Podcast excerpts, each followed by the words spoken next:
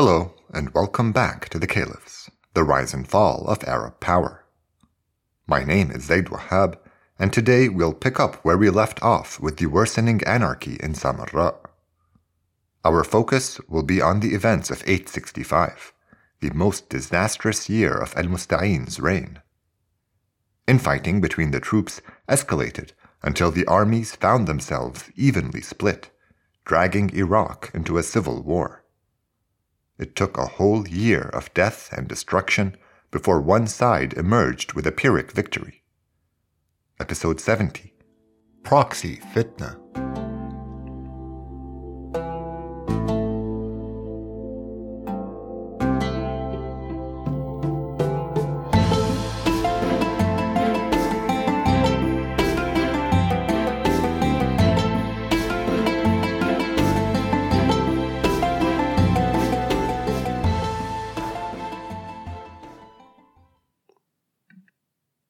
It's incredible how fast and far the Caliphate's fortunes deteriorated during Al Musta'in's days. Between his ascension in June 862 and the end of 864, the Abbasids had lost control of pretty much everything. The troops no longer heeded the Caliph's orders and fought one another over power and gold instead. With free reign over the treasury, they helped themselves to as much wealth as they could divvy up without killing one another, bankrupting the state. The Ummah was thoroughly disenchanted, and only in the capital province of Iraq did the Abbasid name still command any respect. The clan itself, however, held no meaningful authority. Its dynasts had centralized power so absolutely that once the vicissitudes of fate had allowed a puppet to be installed, None of his kin had any recourse to claim the throne. We shouldn't blame these calamities on Al Musta'in. The crux of the issue was that he was nothing more than an impotent figurehead. It's easy to forget that he was a captive, installed by power hungry generals who needed Abbasid to legitimize their de facto rule. The Caliph himself was all too happy to live in denial and he yielded to luxuries as the state his forefathers built was hollowed out. But if things had gone from the frying pan to the fire in his first three years, then in 865 they plunged all the way down to hell. Predictably, the problem stemmed from competition between the military leaders. Wasif and Little Bugha had managed to maintain their grip over the armies for this long but it got harder with every passing day. The latest threat to their monopoly on power was Baghir, who had led the squad which killed Al Mutawakkil. He wasn't the only leader they had to contend with, but I really want to minimize the number of personalities I introduce as they can quickly become overwhelming. I'm not trying to be patronizing or anything, just reasonable. New names come and go so rapidly that I worry about listener fatigue. To be honest, I was even tempted to cut out Ahmad ibn al Khatib and Atamish altogether due to how short lived their contributions were, but ultimately decided against it. Their brief flirtations with power didn't have a lasting impact, but I kept them in because I felt their dizzying speed captured the erratic intensity of the anarchy. There are other examples from this chaotic period, and I guess you'll just have to trust that I'm picking the right ones to talk about. Anyway, back to Baghir. He used to be one of Little Bugha's captains, but the rewards he received for carrying out his regicidal orders opened up new possibilities for him. Not only was he promoted and celebrated in his little circle of officers, but he was also gifted valuable estates which generated considerable revenue. In just a few years, the enterprising Baghir transmuted that wealth and fame into real influence among the troops. As his star rose higher, Baghir realized that his ambitions put him on a collision course with the old guard, who were too insecure about their own authority to allow new faces into the upper echelons. He may have figured that if you can't join him, beat him, because thereafter Baghir began to grow his following by undermining Wasif and Little Bugha's reputation with the rank and file. His most effective pitch was spreading rumors about illicit wealth. By this point, the treasurer was none other than Wasif's secretary, so it was an easy narrative to peddle. Corruption is always a given, but from what I can tell, the troops were actually being paid pretty well, though I suppose nobody likes to feel cheated. Baghir's master plan went beyond winning the caliph over by wresting control from the old guard. The way he saw it, earning the king's favor brought no security.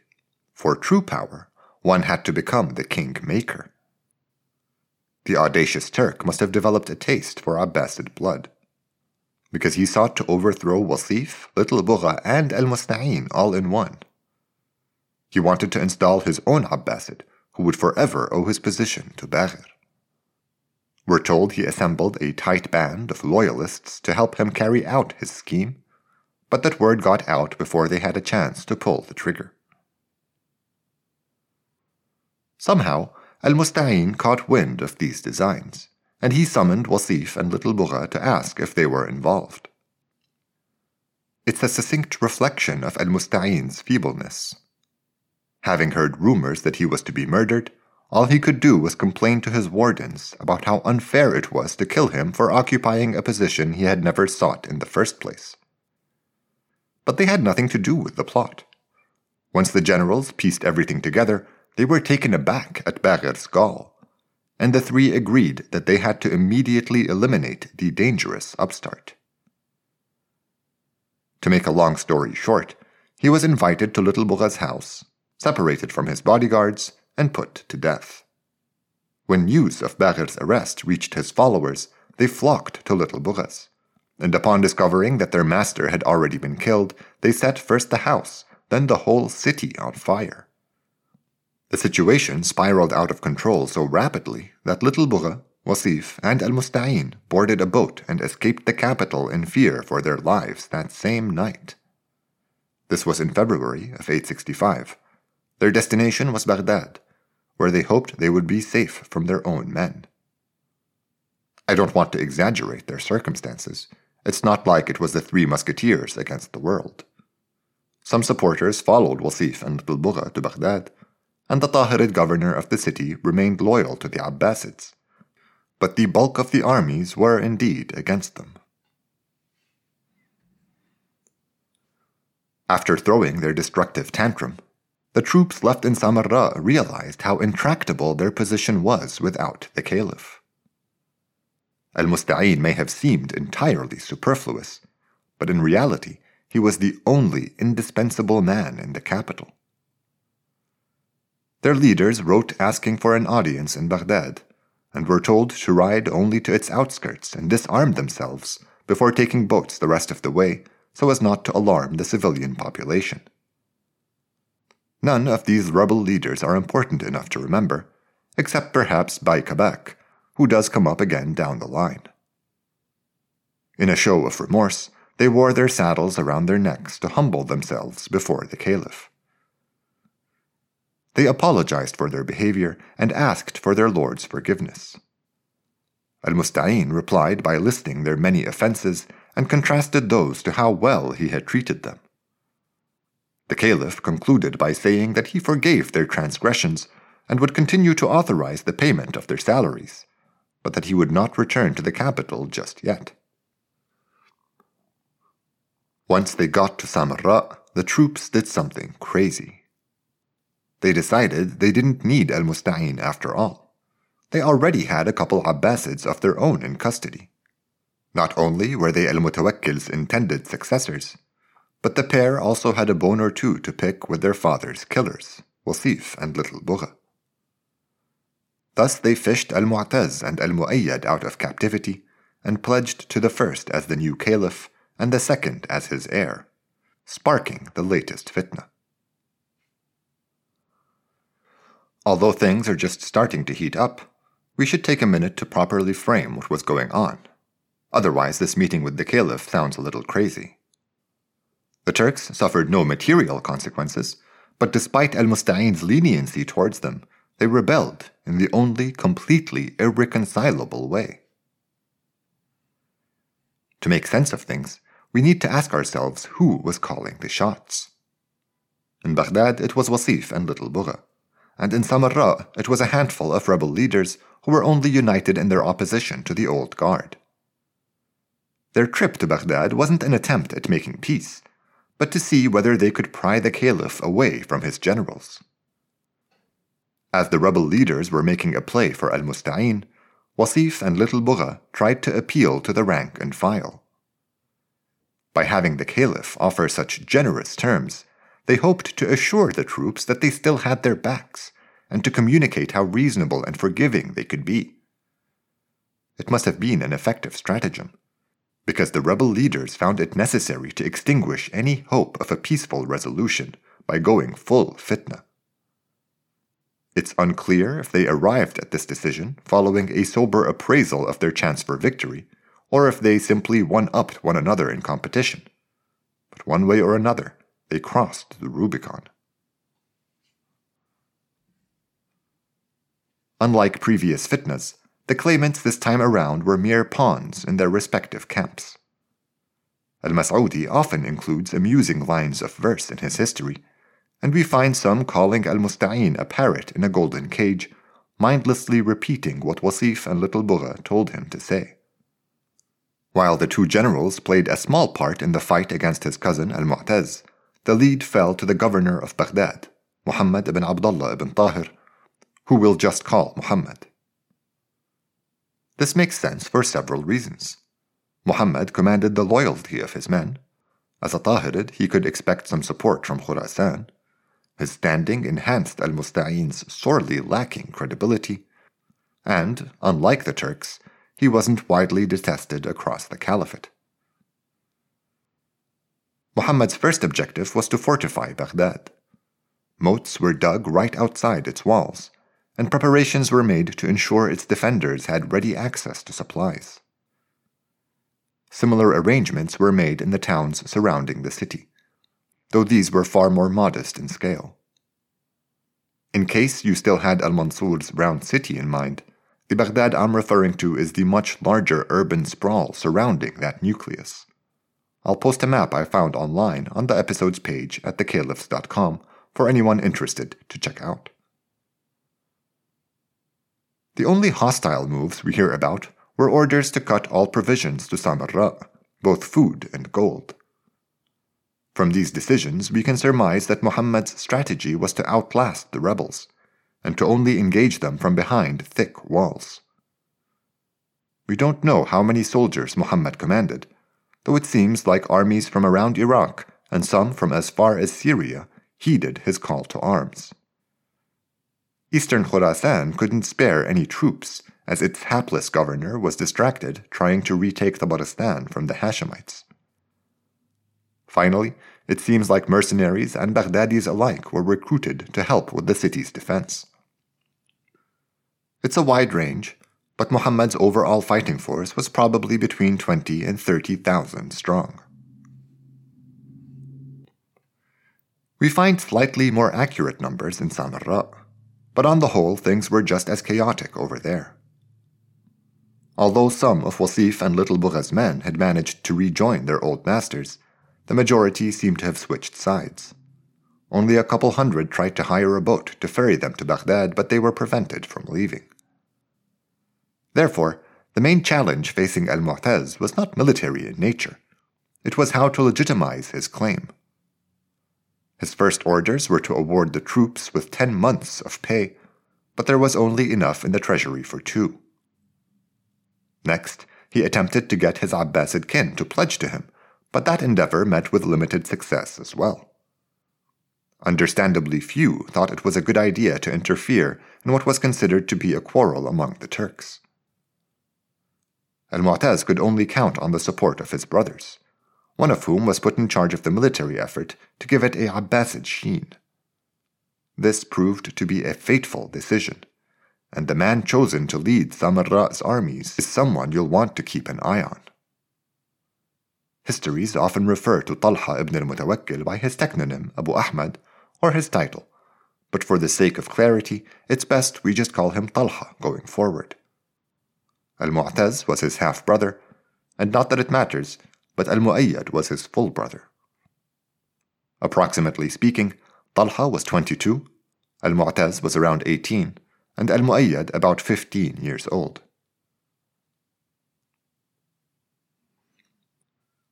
Okay, now that introductions have been made on both sides, it is time for action. In late February 865, Talha went to besiege Baghdad with an army of 5,000 Turks and 2,000 Maghariba, or North Africans. This may seem like a small number, but these were hardened veterans, far more effective than the mercenaries and irregulars recruited by Muhammad in a hurry. They looted fields and villages along the way, intending to impoverish and crowd their target by forcing the terrified provincial population to flock to its relative safety. They arrived at the edge of Baghdad in early March and made their camp outside the eastern walls. Instead of laying siege to the city, they first tried to force their way in, but the Turks were surprised at the fierce resistance they met. They couldn't even gain enough ground to deploy their equipment and had to withdraw back to camp. Within a few days, they attacked and overwhelmed the defenders of Nahrawan, the largest town east of Baghdad. This was thought to be important because it lay on the road to Khurasan, and any reinforcements from the province would have to come through it. Although none were ever sent, the easy victory helped restore morale. A few days later, so late March, another force of 4,000 Turks and Maghariba was sent from Samarra, this time approaching Baghdad from the west. Muhammad ordered his army to attack them the morning after they made camp, leading to a volatile confrontation which at different times swung in either party's favor. Ultimately, the Baghdadis emerged victorious, killing over 2,000 of their foes. The surviving Turks retreated, and news of their defeat led to riots in Samarra. This was an unexpected triumph for Baghdad, but unfortunately, the opportunity it created was not seized. Some narrations blame Wasif and Little Bugha, saying they shielded the Turks by obstructing plans for a follow up attack. But the defensive posture tracks well with Muhammad's cautious approach. Talha remained in position east of the city, and we don't hear of any major maneuvers, so it sounds like the battle over Baghdad ground to a stalemate. Outside, however, the Turks scored victories in other surrounding towns, employing the same scorched earth tactics they had earlier. These assaults came in July, and they critically disrupted the city's supply lines, although it would be a few months before well stocked Baghdad felt their impact. In early September, the Turks tried a pincer attack against the city from its east and west. The defense of the east held up, but in the west it failed despite some valiant resistance. The Turks breached the walls and torched the northwestern Harbiya district, historically the headquarters of the Abna. To their credit, Muhammad's commanders managed to recover before too long. They expelled the Turks, patched up the walls, and reoccupied their previous positions. Hundreds, perhaps thousands, died on either side but within a couple weeks, everything had reverted to the way it was. While the stalemate returned, the overall situation was leaning to Samarra's advantage. It is true that Baghdad resisted the siege well, but the longer it was surrounded by Turkish armies, the more dubious its circumstances appeared to the Ummah. It was also starting to run out of supplies and some officials were no longer getting their salaries. It is at this point that we hear whispers of a secret correspondence between Muhammad and Al Mu'taz. This wasn't the first time the Abbasid and Samarra had reached out, and it was expected of both claimants to try and sway as many commanders from the other side as they could. It was the first time Muhammad is said to have replied, and although he denied it in public, the rumors were true. However, he wasn't betraying Al Musta'in. It was all a ruse to try and gain the upper hand.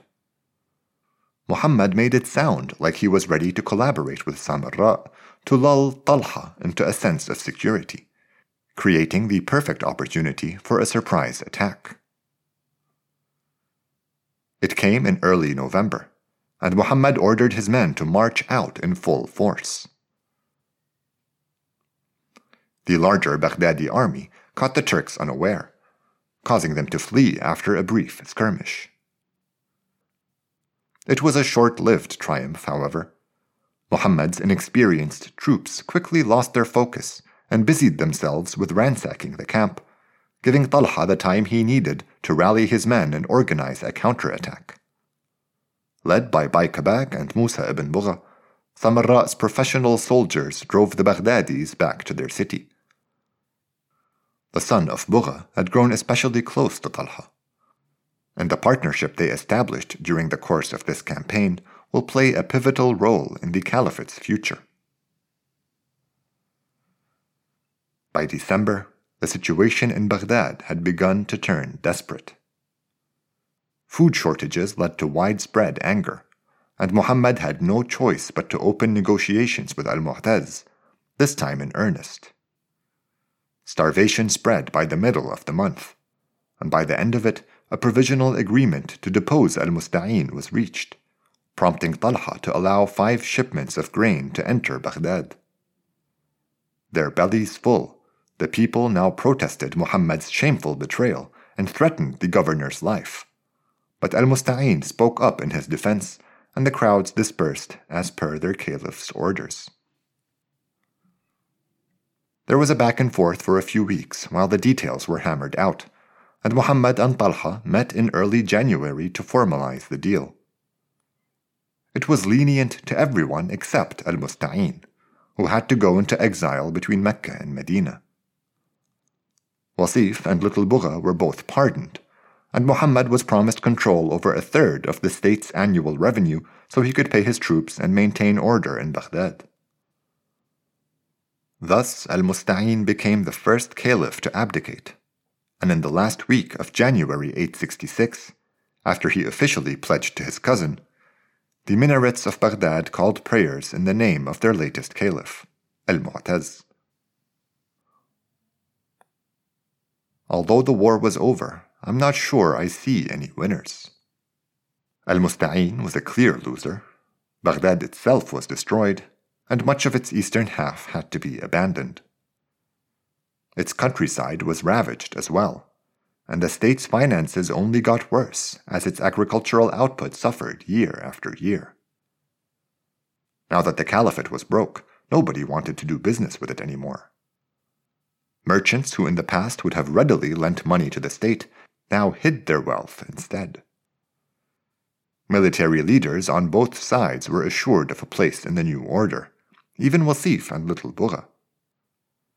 This meant that unless the caliph could find a way of getting everyone to work together, the competition between the Turks would resume. These were only some of the problems Al Mu'taz would have to deal with. An unenviable position that makes you wonder what he really won.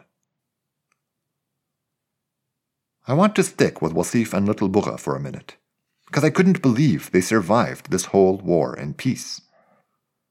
They stayed in Baghdad and were told Al Mu'taz tried to hire an officer to assassinate them after he was acknowledged as caliph. Wasif and Little Bugha caught wind of the plot and used their connections in the army to put an end to it. Wasif then sent his sister some orders. She dug up a million dinar he had embezzled and buried somewhere on his estate in Samarra and offered it to Al Mu'ayyad in return for speaking to his brother on Wasif's behalf. I was impressed by that one. Real smooth. Little Bugha also did something with Talha. The conquering hero similarly lobbied the caliph, as did many other officers. The survival of the old guard is the perfect example to showcase the limits of the caliph's authority. Al Mu'taz really, really wanted both Wasif and Little Bugha dead, but their influence among the troops meant that he had to hire them as governors instead. The Abbasid state no longer catered to its caliph's wishes, and his administrative role was vaguer now than ever before. Succeeding a puppet meant that Al Mu'taz had to somehow prove his position even mattered, and he struggled to adjust at first. The end of the fitna brought little peace, and the caliphate's outlook remained gloomy as economic hardship replaced civil strife. I want to tie our show's subtitle into the discussion. We've clearly been covering the fall of Arab power for a while now, and this period seems like the nadir of that narrative arc. You can imagine the rest of the show basically saying that the caliphate hobbles onwards, thoroughly compromised, until Arab power was extinguished. But it's useful to make a distinction between Arab and Abbasid here. The Arabs had been irrelevant to official power for over 50 years by this point. But now that the Abbasid state was imploding, there was suddenly room for local political alternatives. This was clearest in Syria and Mesopotamia, where the existence of external threats meant that the void left by the caliphate had to be filled quickly and effectively. Arab tribes played a major role in defending those areas from the Byzantines, giving them de facto political authority. Mesopotamia would soon erupt in rebellion, with its tribes and local Kurds working together to overthrow Abbasid sovereignty. Later on, both it and Syria will be home to some of the most quintessentially Arab dynasties, where poetry, culture, and science will flourish. Additionally, the tribes of the Arabian Peninsula had already reverted to their fiercely independent lifestyles, and they largely avoided the Abbasid realm. They were allowed to do as they pleased so long as they did not harass any passing pilgrim caravans. They too took advantage of the caliphate's absence and began to live more freely than before. My point is that the fall of Abbasid power didn't necessarily mean the fall of Arab power. The latter was actually on the rise. No longer the masters of the empire they had once built, the Arabs were ironically beneficiaries of its demise. That wasn't true in Iraq, where the caliphate's collapse wreaked havoc on people's lives. But outside of the capital province, Arabs were engaging in new political arrangements, a hopeful development for their future. I'm afraid that's the only ray of light I can offer, and we'll return to the darkness of the anarchy next time. Here on the Caliphs, the rise and fall of Arab power.